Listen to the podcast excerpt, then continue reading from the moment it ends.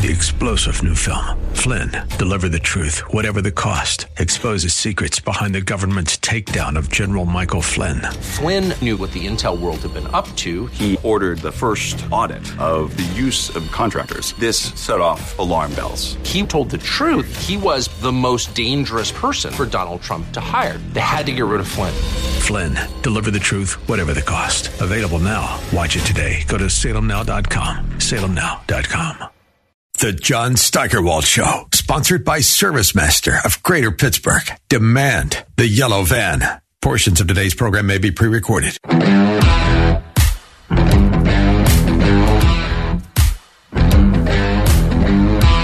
Well, maybe denying elections isn't such a bad thing.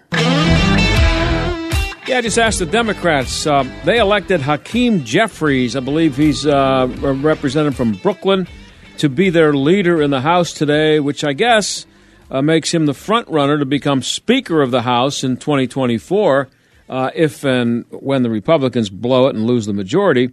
Here's what Hakeem said back in twenty nineteen. Russia interfered with our election, attacked our democracy for the sole purpose of artificially placing someone at sixteen hundred Pennsylvania Avenue. They were successful. Now, call me crazy, but that sounds a lot like denying the election. I, I don't know, it just kind of sounds like it. Anyway, in November of twenty twenty, he told Donald Trump to, in a tweet, stop pouting because America would never accept him as a legitimate president. That was back when, you know, being an election denier was still okay. All the Democrats were doing it, including their pathetic candidate, Missus William Clinton. Uh, it wasn't surprising. Democrats have, you know, been declaring Republican presidential winners illegitimate since George W. Bush in two thousand, and they're going to do it again if the Republicans ever overcome the cheating and win again. But what's going to be interesting is if the non-Fox T V news outlets will take the time to run any of Hakeem's election-denying sound bites when they do the stories tonight about him being elected to that position. I wouldn't bet on it. And speaking of the media, when we come back, we're going to talk to our media expert, Professor Jeff McCall of DePauw University, about how the usual suspects are having a meltdown over Elon Musk trying to mix in a little, you know, free speech at Twitter. And in our second half hour, twelve so-called Republicans caved, and they gave the Democrats a win on the Respect for Marriage Act. We'll have someone from Alliance Defending Freedom here to tell you why it has very little to do with respect for anybody. Stick around.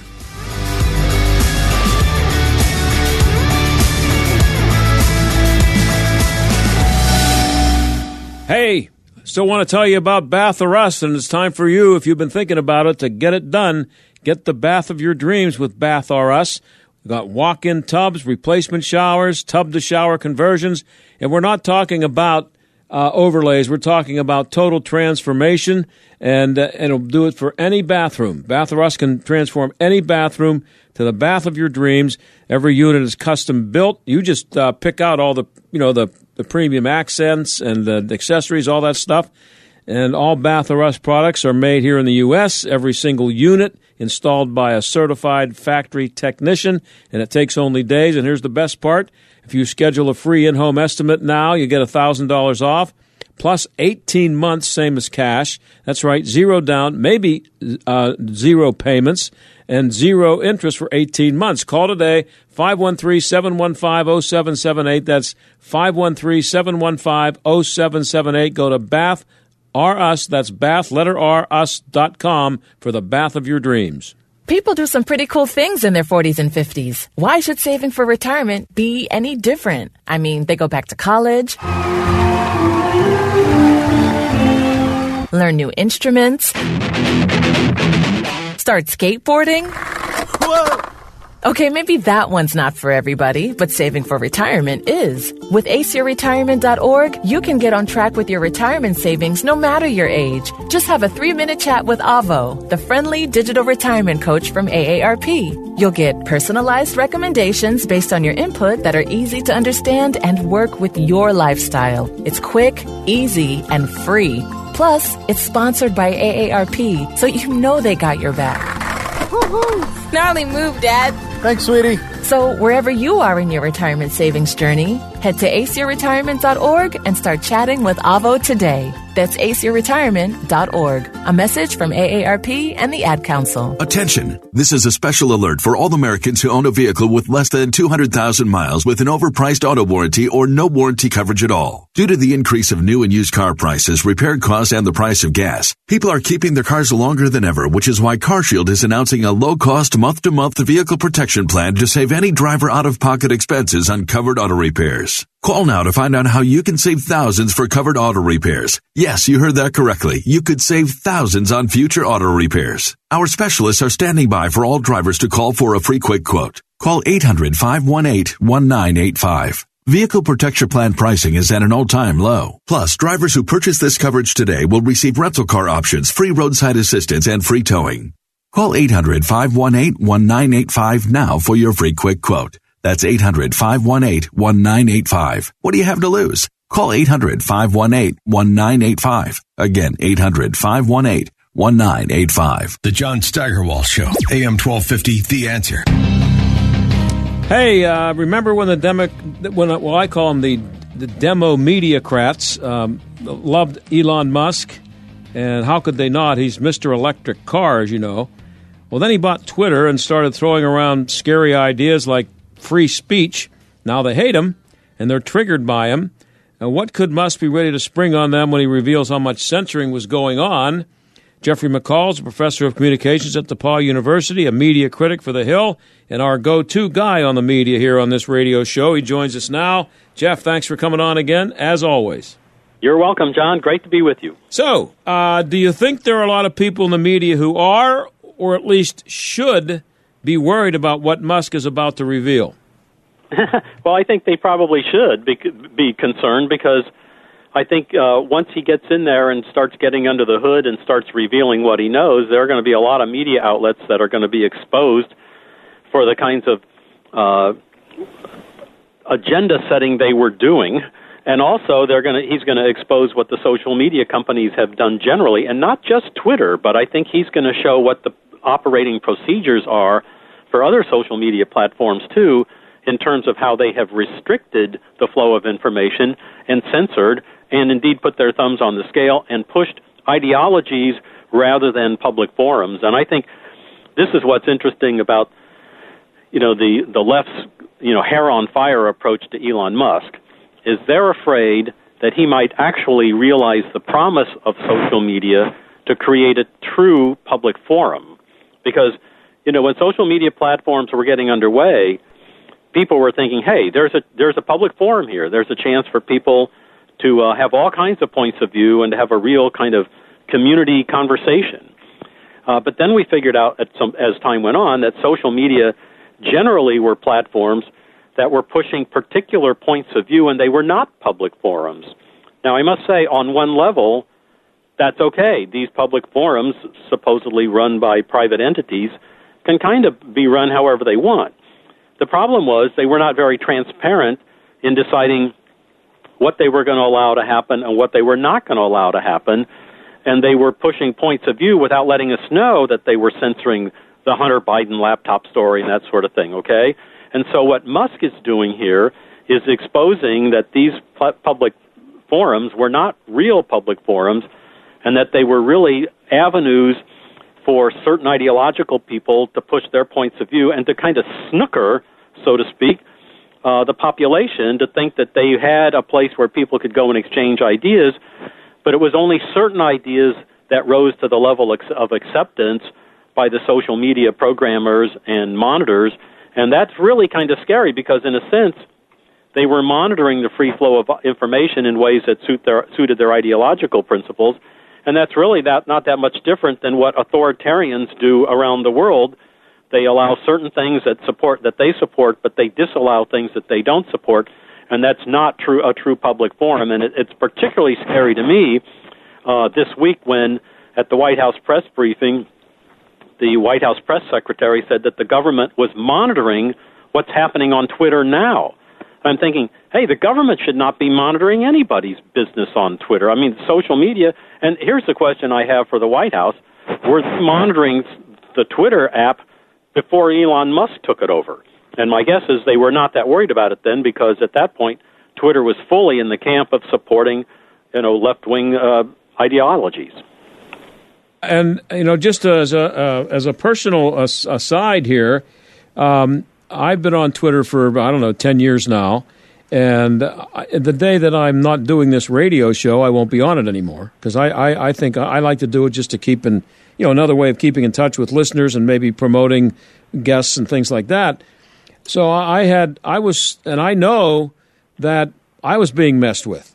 I had uh, fourteen thousand seven hundred um, uh, followers for, I'm, and I'm, I think it's two or three years without moving in any direction. I didn't change by one hundred in either direction. And in the last uh, two or three years, I, I started noticing that I was getting very few responses to my tweets, very almost never anybody disagreeing with it. And I asked friends of mine if they had seen my tweets. One guy said, I haven't seen one of your tweets in months, and he follows me. So mm-hmm. I'm, I'm a little radio host here. I'm a nobody here in Pittsburgh, and The the people are now coming up. I'm now up since Elon Musk took over, what, about a month and a half ago. I've increased by about eight hundred followers, and I've uh, uh, when I, when I increased by zero for three years, and also I'm getting people responding who disagree with me, which I'm fine with. That's good. But what tell what it tells me, Jeff, is that these people were being protected Uh, from having to having to be subjected to my comments on Twitter. That's what oh. that, that's what was happening. So yeah, how's that helping them? Uh, that's but, why is that a good thing for them? That's what I don't know. Well, it's not good for the public conversation, because I mean, when you get right down to it, I mean, we, we are a polarized nation in many ways. But part of the way to undo polarization, or to get the people to try to work together and to have the functional interdependence we need as a representative republic, is for people to be exposed to ideas that they don't necessarily agree with. And when we're restricting the flow of information, we're, you know, trying to pick winners and losers. And, you know, as a media professional, you were astute enough to know that things were going on and that there was, you know, funny business probably going on behind the scenes.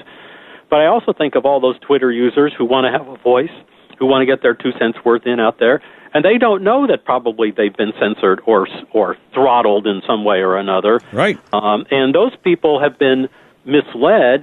Uh, and again, it's it, it's the kind of stuff that happens in third world nations.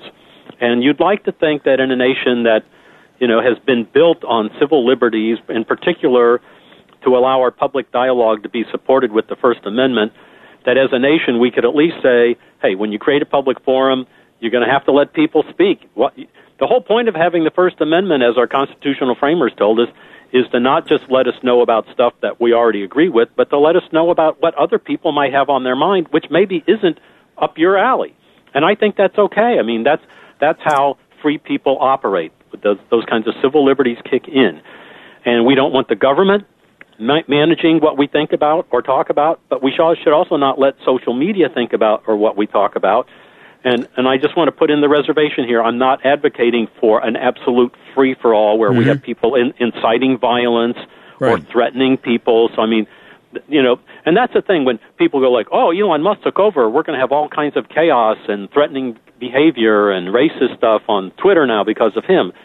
Like, no, there, there are ways to manage, you know, the chaotic, uh, insightful, threatening material that does not go into stopping people's ideas. And Twitter was not just trying to restrict people's ideas. They were trying to restrict what people could say as a way to push their agenda in ways that supported their, and I don't think there's any doubt about this, left of center view of the world. And part of the thing that we know is that the left of center point of the point of view viewpoint of the world was that Twitter employees were almost entirely supporting financially left of center candidates for yeah. political office, and you, you you didn't see them supporting right of center people no. in their speaking or their politics. And so let's just call it what it was. And, and I mean, Twitter employees, particularly, I'm sure, uh, were left of center people living in Silicon Valley, most of them uh, in a blue state, uh, and they're welcome to do that, but they're not welcome necessarily to impose that point of view on what is supposed to be a national public forum platform. And Google may be even worse, because Google um, is has been, uh, I think everybody knows that Google has been um, maneuvering and manipulating uh, where, how information is spread by by the way it prioritizes um, items on its on its pages.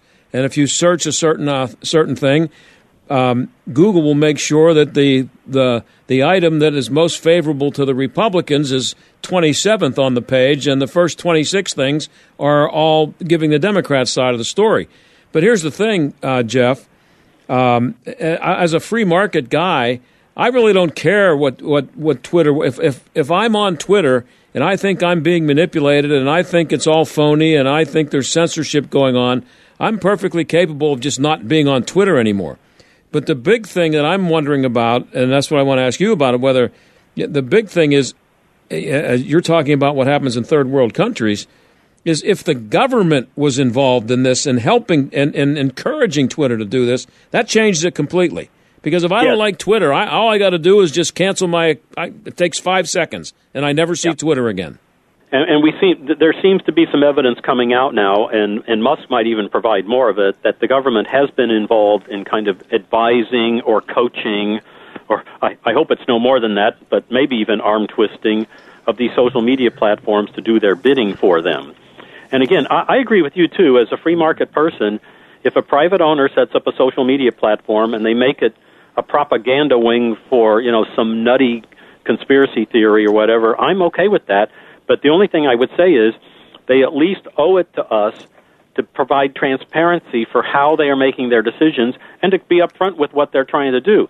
And I think that was the problem I had with how these social media platforms, Twitter and Instagram and all the rest of them, were moderated, is that it was very unclear about how they were going about their business. And people would even ask, like, well, why aren't these things getting trafficked? And why are these people being censored? And like, well, you know, well, that's just kind of the way it works. We have some guy in a, you know, in his pajamas in a basement who yeah. decides that stuff. Yeah. And it's like, okay, that, that's not good enough. We need to know what is the system in place.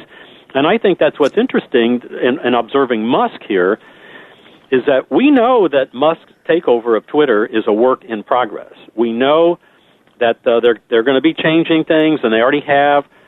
But the one thing I will give Elon Musk credit for is that it's pretty clear what he's thinking as he's going through this process. I mean, he's posting decisions he's making, and he's he's letting people kind of know on what basis they're going to go through their process here.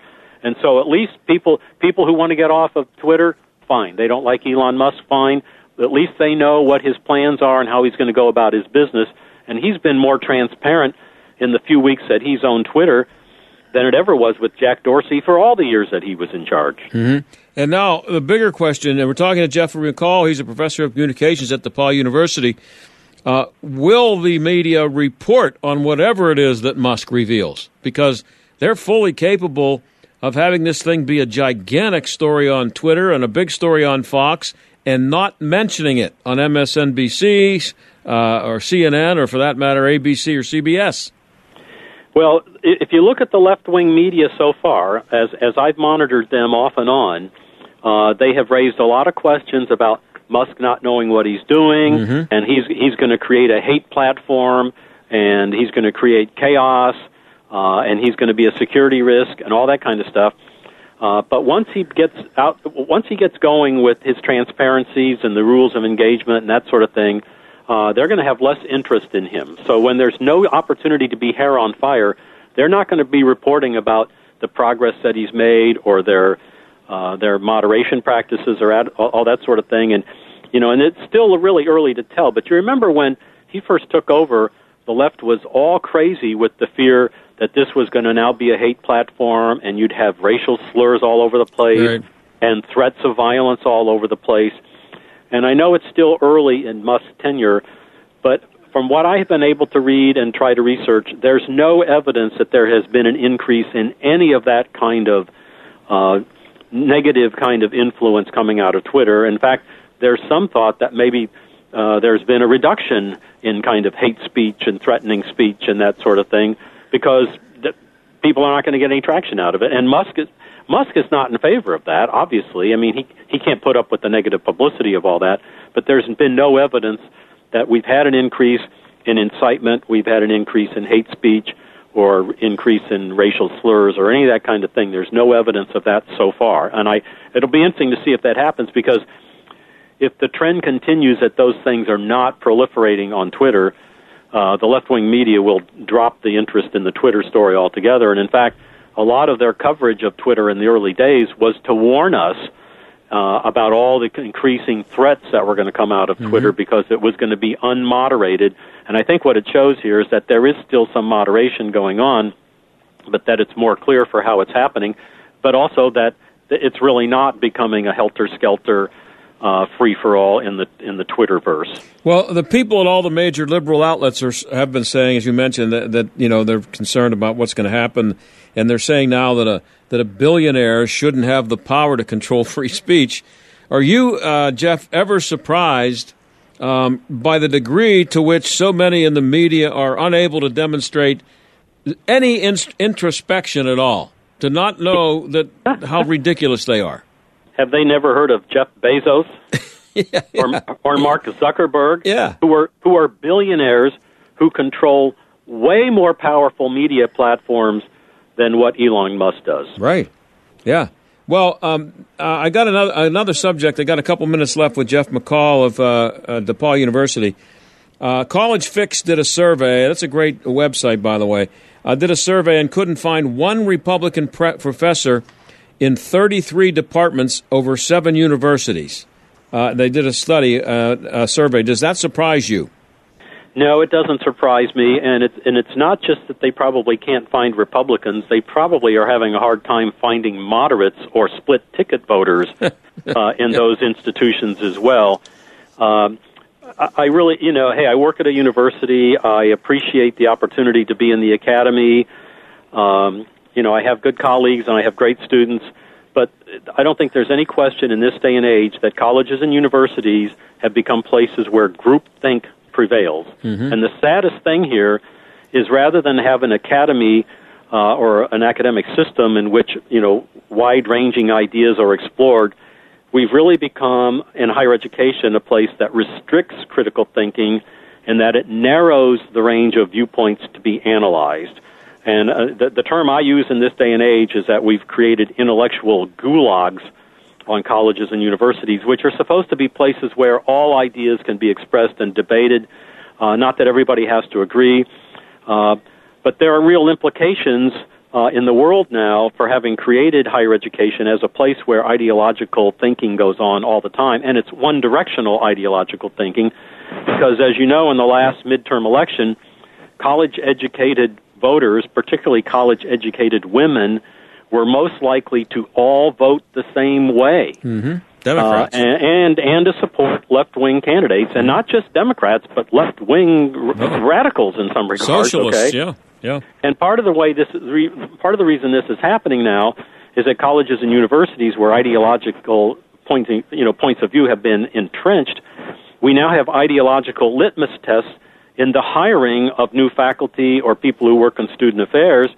And at many universities around the country, and the organization FIRE, which is the Foundation for Individual Rights in Education, has reported in several places around the country where universities now have litmus tests in hiring that you have to make a statement of your commitment to diversity, equity, and inclusion before you can be considered an applicant yeah. for a faculty position in the physics department, for right. crying out loud. I have like uh, less than a minute left, and I wanted to ask you, Uh, do Republicans not apply for these jobs, or are they just blocked from getting them?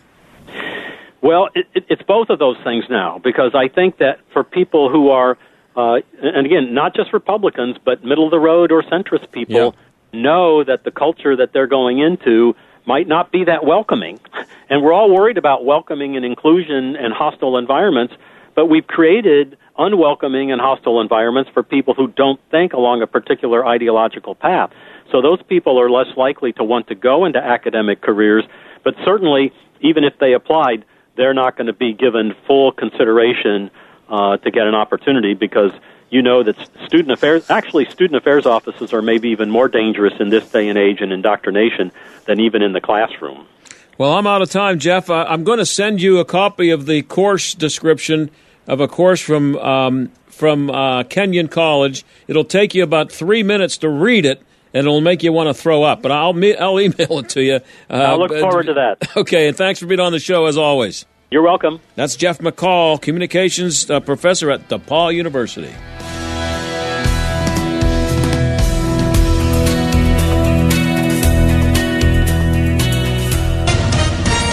With S R N News, I'm John Scott.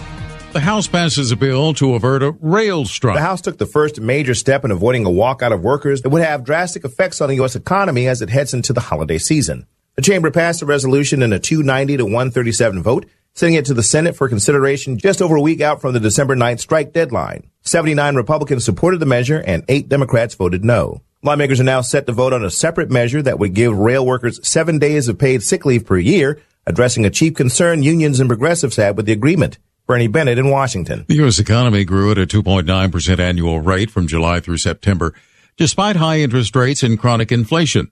That follows two straight quarters of contraction. After beating Iran one to nothing, the U S men's soccer team will play the Netherlands on Saturday, with a chance to reach the quarterfinals for the first time since two thousand two. This is S R N News. Hi, I'm Al Abaroa, founder of Knight Strategic Wealth. Inflation is a problem, markets are volatile, and the risk of running out of money in retirement is real. That's why I love annuities, and you should too. Your financial advisor doesn't want you to know that with our annuity strategy, when the stock market goes up, you earn a market-linked return that locks in every year, and when the stock market goes down, your annuity won't lose a dime. There are no unnecessary fees, and it works for your investments, money at a brokerage firm, or even money at a bank. It's simple, it's safe, and you should only invest if you learn the facts. And that's why savvy investors work with us. Want to learn more? Text FREE to eight three three, eight nine eight, oh five hundred, and we'll send our retirement readiness kit directly to your phone right now. If you want to use safe, low-fee annuities to build a retirement portfolio that will go up with the market and never lose money, get our retirement readiness kit today and see how this strategy can help secure your future. Text FREE to eight three three, eight nine eight, oh five hundred. Text FREE to eight three three, eight nine eight, oh five hundred. Supply chains are loosening and inventory is arriving at Pitt Cycles, and now's a great time to celebrate with the purchase of a brand new ride. This is John Steigerwald. Pitt Cycles showrooms are bursting with selection. Over two hundred twenty-eight models from Indian, Triumph, B M W, Royal Enfield, K T M, and now to the end of the year, get a stylish Noru Marucci leather riding jacket free with your purchase of a new street bike in Warrendale next to Jurgles at pitt cycles dot com. Pitt Cycles! Dennis Prager says we need to work out more. The ease with which people calm their conscience is almost infinite. Very few people who do bad have a guilty conscience. The conscience, even more than muscles, must be developed, or you or you lose them. The Dennis Prager Show, weekdays at noon, right before Sebastian Gorka at three on A M twelve fifty. The Answer. Hey, Christmas is coming. Maybe you're going to have some company over, and maybe you're a little embarrassed about uh, what they might find in your bathroom because it's old and outdated and you don't like it. Well, now's the time to fix it. Uh, just go uh, contact Bath R Us at bath r us dot com. That's Bath, letter R, us dot com. And you can uh, get it done in just a matter of days. And every single unit is installed by a certified factory technician. And we're talking about a total transformation of your bathroom, not an overlay. And every unit is custom built, allows you to pick all the premium accents and accessories. And they only use products made in the U S. So uh, what you do, what you want to do is get this thing done quickly. And you want to quickly make the decision, because if you call now to set up a free in-home estimate, you get one thousand dollars off plus low to possibly no monthly payments. That's one thousand dollars off and low to no monthly payments. Call today, four one two, seven five two, six eight eight zero, four one two, seven five two, six eight eight zero. Go to bath r us dot com to start loving your bathroom again. A M twelve fifty and F M ninety-two point five, The Answer. W P G P, Pittsburgh, a division of Salem Media Group. Listen on The Answer mobile app, smart speakers, TuneIn, iHeart, or Odyssey. Stuck in traffic? We've got the answer. Ending out with still plenty of delays on the highways. Parkway West stacking up outbound. Banksville Road up to Carnegie looks like about a seven-minute delay there. About the same on the Parkway East outbound. Slow going from Glenwood up to the Squirrel Hill Tunnel.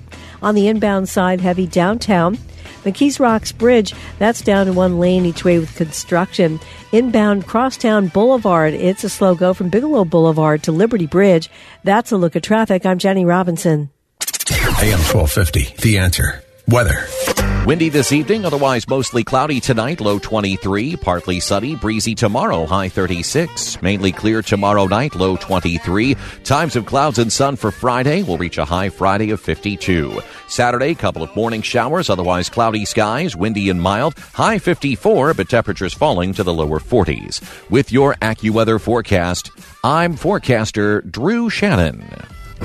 This is the John Steigerwald Show on A M twelve fifty and F M ninety-two point five. The Answer. Well, twelve Republican senators caved and voted with the Democrats to pass the so-called Respect for Marriage Act. It'll be a law as soon as someone shows Joe Biden how to sign it. Um, Alliance Defending Freedom has been speaking out against this uh, from the beginning. And Greg Baylor is senior counsel for A D F, and he joins us now. Greg, thanks for coming on the show. Great to be with you, John. So uh, let's start with this. Is there anything good you can say about this bill? I'll put you on the spot well, not, there. Uh, no, not a single thing. I mean, it it does damage to religious liberty. It disrespects the American people, and its alleged religious liberty protections are useless. So how does it uh, – well, just kind of give me the whys on all three of those things. Yeah, the first thing it does is create an obligation to recognize same-sex marriage. Now, who does it impose that obligation on? Well, states and local governments, of course, but it also imposes that obligation on nonprofits that work closely with the government, such as faith-based adoption and foster placement agencies. And if they follow their religious beliefs about marriage when doing so, they face litigation under this bill. The religious liberty protections that uh, a group of senators added in the Senate purport to do a lot, and they don't. Um, they simply restate the fact that the First Amendment is still the law and that you can still invoke a, a protective federal statute called the Religious Freedom Restoration Act. And they make, you know, nice sounds about tax-exempt status. They protect churches from having to perform same-sex marriages. That sounds good, right? But no one is trying to force churches to perform same-sex marriages. So they they responded not to the real problems with the bill, but to a fake problem in order to create this idea or notion that they're protecting religious liberty, which they're not. So what they're doing is um, they're not they're not forcing churches to have a ceremony in which uh, two men are quote unquote married. But they, uh, they're in this bill, they're saying that they're putting an end to something that doesn't exist. Yeah, exactly. The same-sex marriage has been a reality in at least some states for about, for fifteen years. And, you know, we've had a ton of religious liberty problems related to the L G B T Q agenda. This just happens not to be one of them. For them to, uh, quote, address this, quote, problem and then pat themselves on the back for doing so is pretty galling. I mean, one of the other things this bill does is that it gives the Internal Revenue Service an additional tool to threaten the tax-exempt status of nonprofits that aren't with the program on same-sex marriage. No, I just heard uh, before I came in here today, a few hours ago, uh, Susan Collins uh, reacting to the passage of this thing. Uh, she, uh, well, she's one of the so-called Republicans who voted for it, and not surprisingly, by the way. She said... Quote, not quote, but I'm, I'm, I'm not quoting her, but what she basically said was she wanted to thank all the faith-based groups that worked closely with her to help make this possible. Who might those faith-based groups be who would have helped? Well, there were a number of organizations uh, that did support the Respect for Marriage Act. Uh, one of them is the Church of Jesus Christ of Latter-day Saints. Uh, one of them is the National Association of Evangelicals. Uh, one of them is the Council for Christian Colleges and Universities, uh, and they really, you know, they thought that this bill would do some good, and I, I think they're mistaken. So um, uh, I guess the Church of Latter-day Saints might explain Mitt Romney's support of it. Well, it, yeah, it's certainly fair to speculate. Um, you know, the L D S Church has been moving towards this sort of accommodationist perspective. They think that some sort of grand compromise is available when, you know, supporters of L G B T interests have made it very clear that they don't want any kind of compromise. They want to deny religious liberty to organizations that hold traditional beliefs about marriage, sexuality, and the distinction between the sexes. And the A D F release says it's a direct attack on the First Amendment. Well, it absolutely it absolutely is. I mean, it creates a new cause of action. It allows activist organizations to attack faith-based organizations in court. You know, those faith-based organizations, A D F will be there to defend them. And even if we prevail in those cases, you know, sometimes the process is the punishment.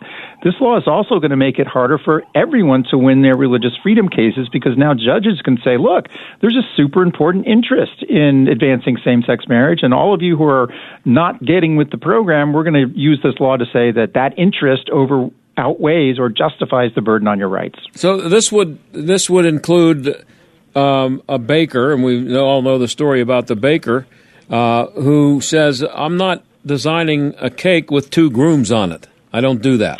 Uh, uh, yeah. Well, this lo- go ahead. No, and, and so um, this this passage of this law actually makes it more likely that he's he's going to have a problem now. Well, the law certainly doesn't, re, you know, forbid a baker from uh, declining to create a cake that's inconsistent with his religious beliefs, but it might affect the analysis that a judge undertakes. I mean, a lot of in, in all of these cases, really, there's kind of a balancing test. The judge says, "What's the burden on your religious freedom or your free speech?" And then they turn to the government and say, "Hey, what are you trying to accomplish here?" And you know, it's a tough thing to weigh mathematically, but you've now given the government one more thing that they can point at and say, "Hey, our interest is really important. Look, the the, the Congress endorsed this idea, so judge, you know, you ought to rule in our favor." Yeah, and so. So if I'm that baker, I got to get a lawyer and pay him. Well, that's a, that's absolutely right. I mean, that's the case already in the states that have laws forbidding so-called discrimination on the basis of sexual orientation and gender identity. And A D F, of course, is representing one of them. We've uh, yeah. lots of them. We've got a case going in the Supreme Court on Monday. What's the Supreme Court on Monday? What case is that? It's uh, called three oh three Creative versus Elenis, and uh, our client is Lori Smith, who is a website designer who follows her faith in her business, and she will create, uh, she'll serve anybody, but she doesn't create all messages. She'll create websites for uh, weddings, so between one man and one woman, but not websites for marriages that are inconsistent with her religious beliefs. The court has taken the case. They're going to hear argument on Monday. So, uh, and what what's the potential there? Uh, if, if, if you guys win, what, what does that mean? And if you lose, what does it mean? Yeah. So, you know, we hope that the court goes our way. We think we have a strong argument. It's about free speech more than religious exercise. And, you know, at stake is the freedom of people not to be forced by the government to create speech that they disagree with.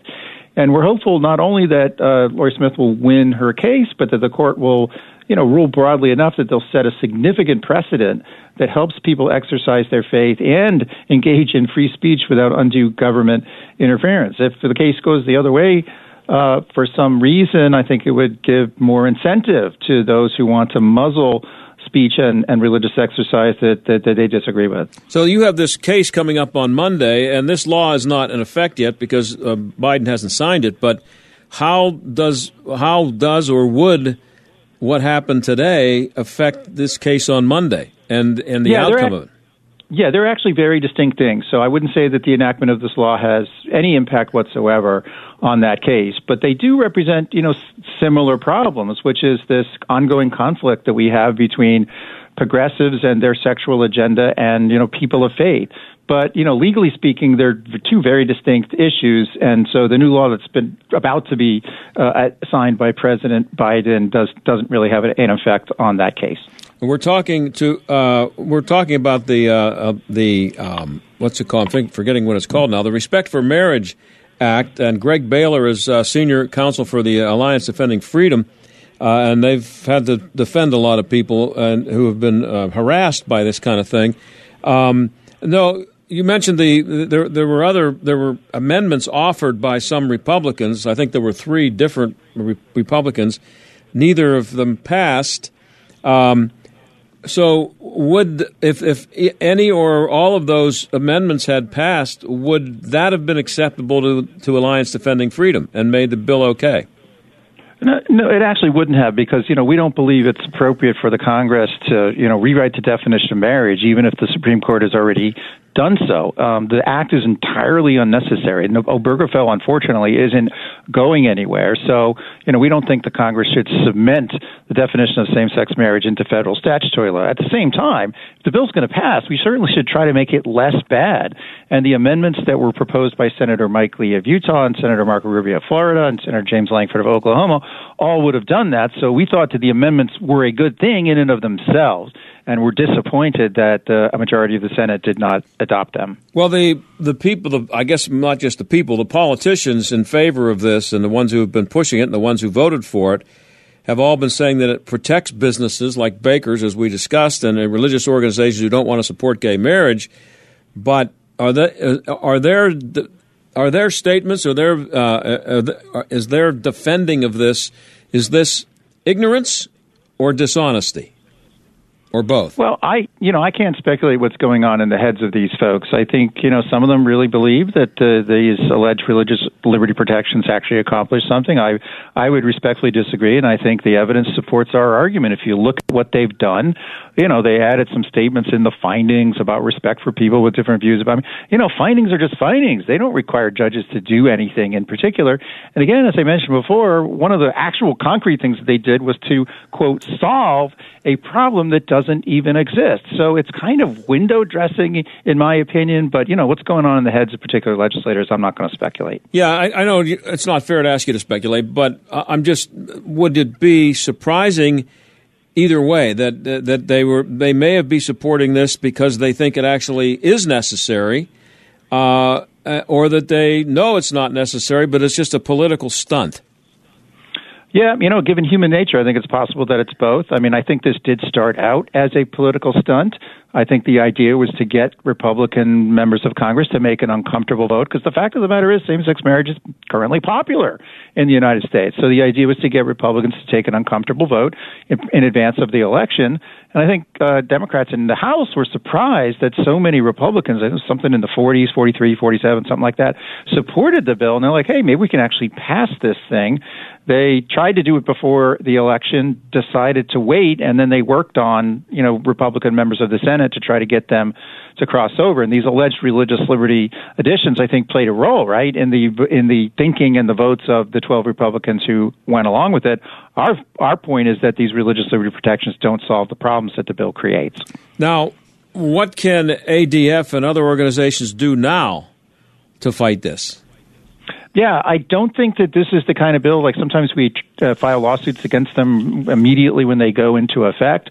Uh, we're obviously open to all options, but I think this is the kind of one where we have to we have to wait and be vigilant and see if people use the bill, as I, we think they will, to attack things like faith-based adoption, adoption and foster placement agencies.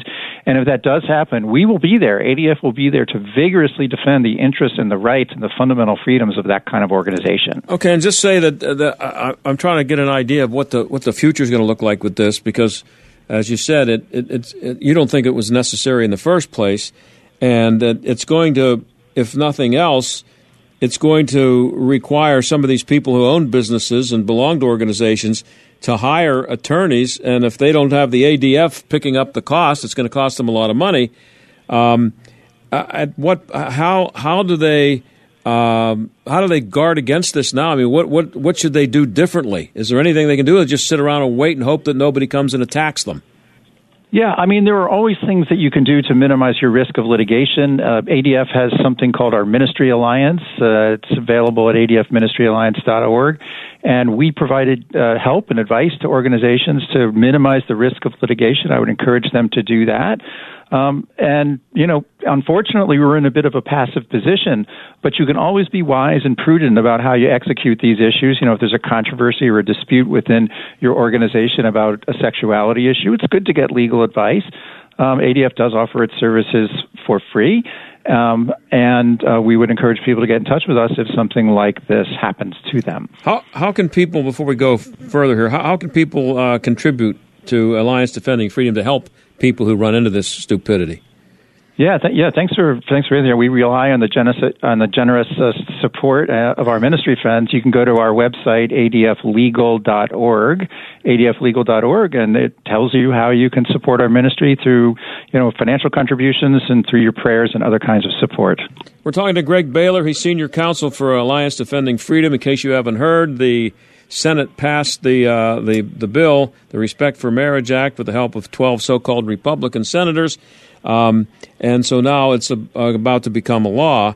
So, uh, just a bottom line, Greg, is is is any of this what you, what's happened today and what you know this means? You know, Biden's going to sign it. Um, is this something that uh, down the road, if the Republicans would take over the House, I'm, I'm sorry, the Senate and, and the White House, that something could be done to change this, uh, or does it end, does it could it end up in the Supreme Court? What what's the, yeah. the the long road look at this? Yeah, you know, at least in theory, if the Republicans were to gain control of the House and the Senate and the White House, they could change this. I'm not optimistic that, that that's going to happen. As far as a case in the Supreme Court, it would have to be an individual case. It wouldn't be like some kind of preemptive challenge that we take to the bill now. There is one silver lining in the bill. I mean, we got the amendments that we were talking about earlier. The one in particular proposed by Senator Mike Lee of Utah uh, would have been a real, real advance for religious liberty, even though in the context of this bill, that wouldn't have been great. But now we have almost every Republican, everyone except Susan Collins, on the record saying they support something like Mike Lee's amendment, which would protect people from the federal government who hold traditional views about marriage. That would be a significant advance for religious freedom, especially in light of all of the threats that the Biden administration is doing in other ways uh, to people who hold to traditional views about marriage. So we're hopeful that we can build on that, that vote on that Lee amendment in the Congress that's going to start next uh, in January, and we'll take it from there.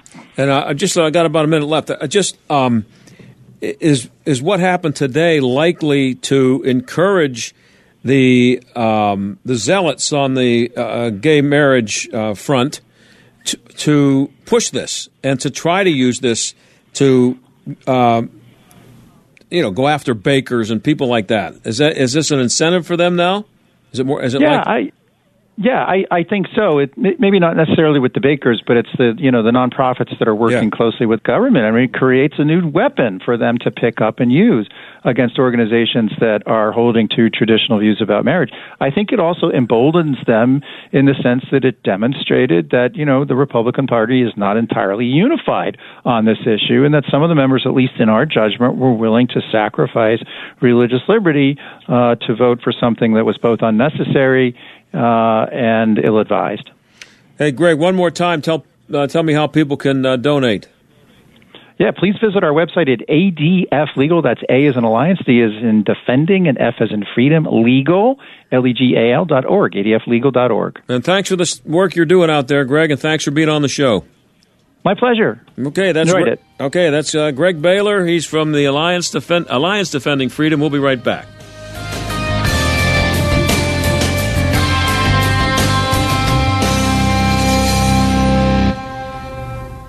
Okay, one more time. I got to tell you about Bath R Us. Uh, I can't say it enough. Uh, everybody has a, a bathroom, obviously, and uh, I've told you here before that according to a survey that somebody did, that most people uh, through the course of their life will spend three and a half years in their bathroom. I'm getting pretty old, which I guess probably means that I've spent at least three years in mine to this point, maybe two and a half.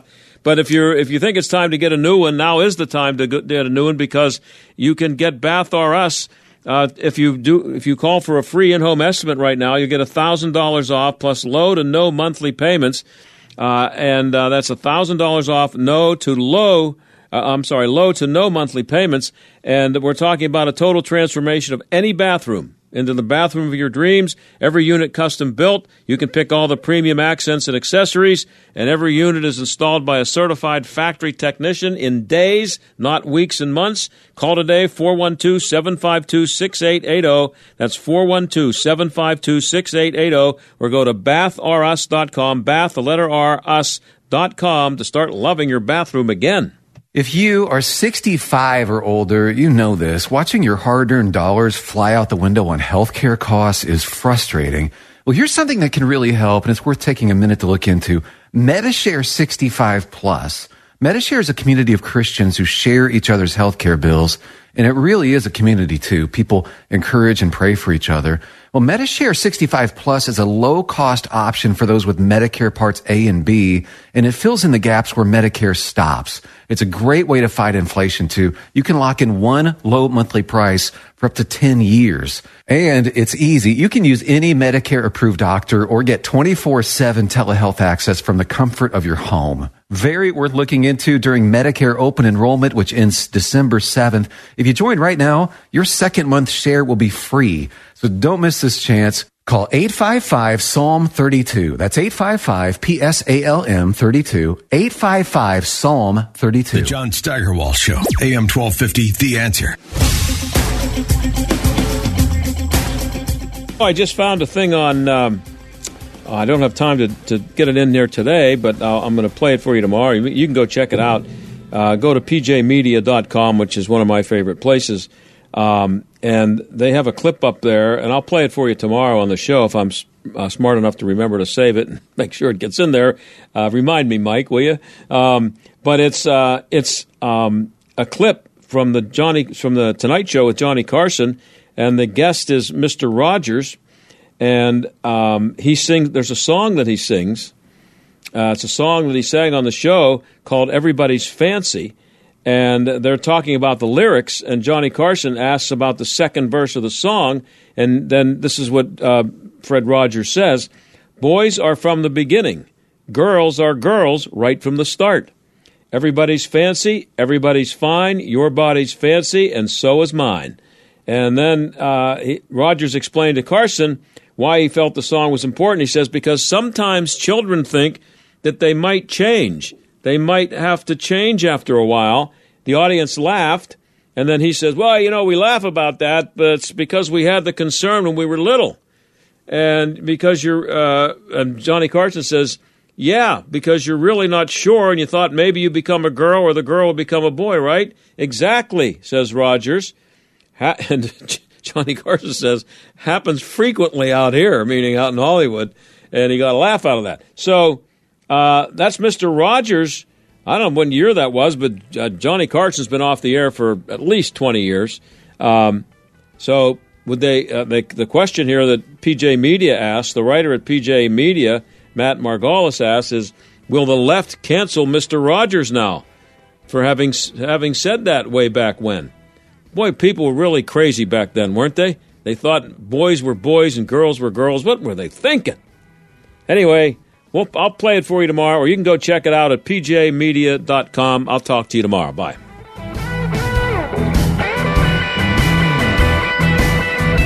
The John Steigerwald Show is a production of Salem Media Group and sponsored by ServiceMaster of Greater Pittsburgh. Demand the yellow van.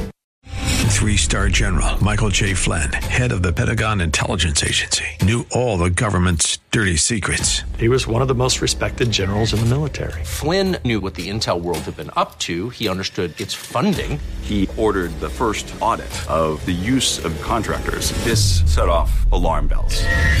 The explosive new documentary, Flynn, Deliver the Truth, Whatever the Cost, and covers the facts behind this scandal. Flynn told the truth. He was the most dangerous person for Donald Trump to hire. I find out the worst enemy that I'm going to face in my life is right here in America. They took my assessment and they wanted me to change it. And I was like, I'm not changing it. They had to get rid of Flynn.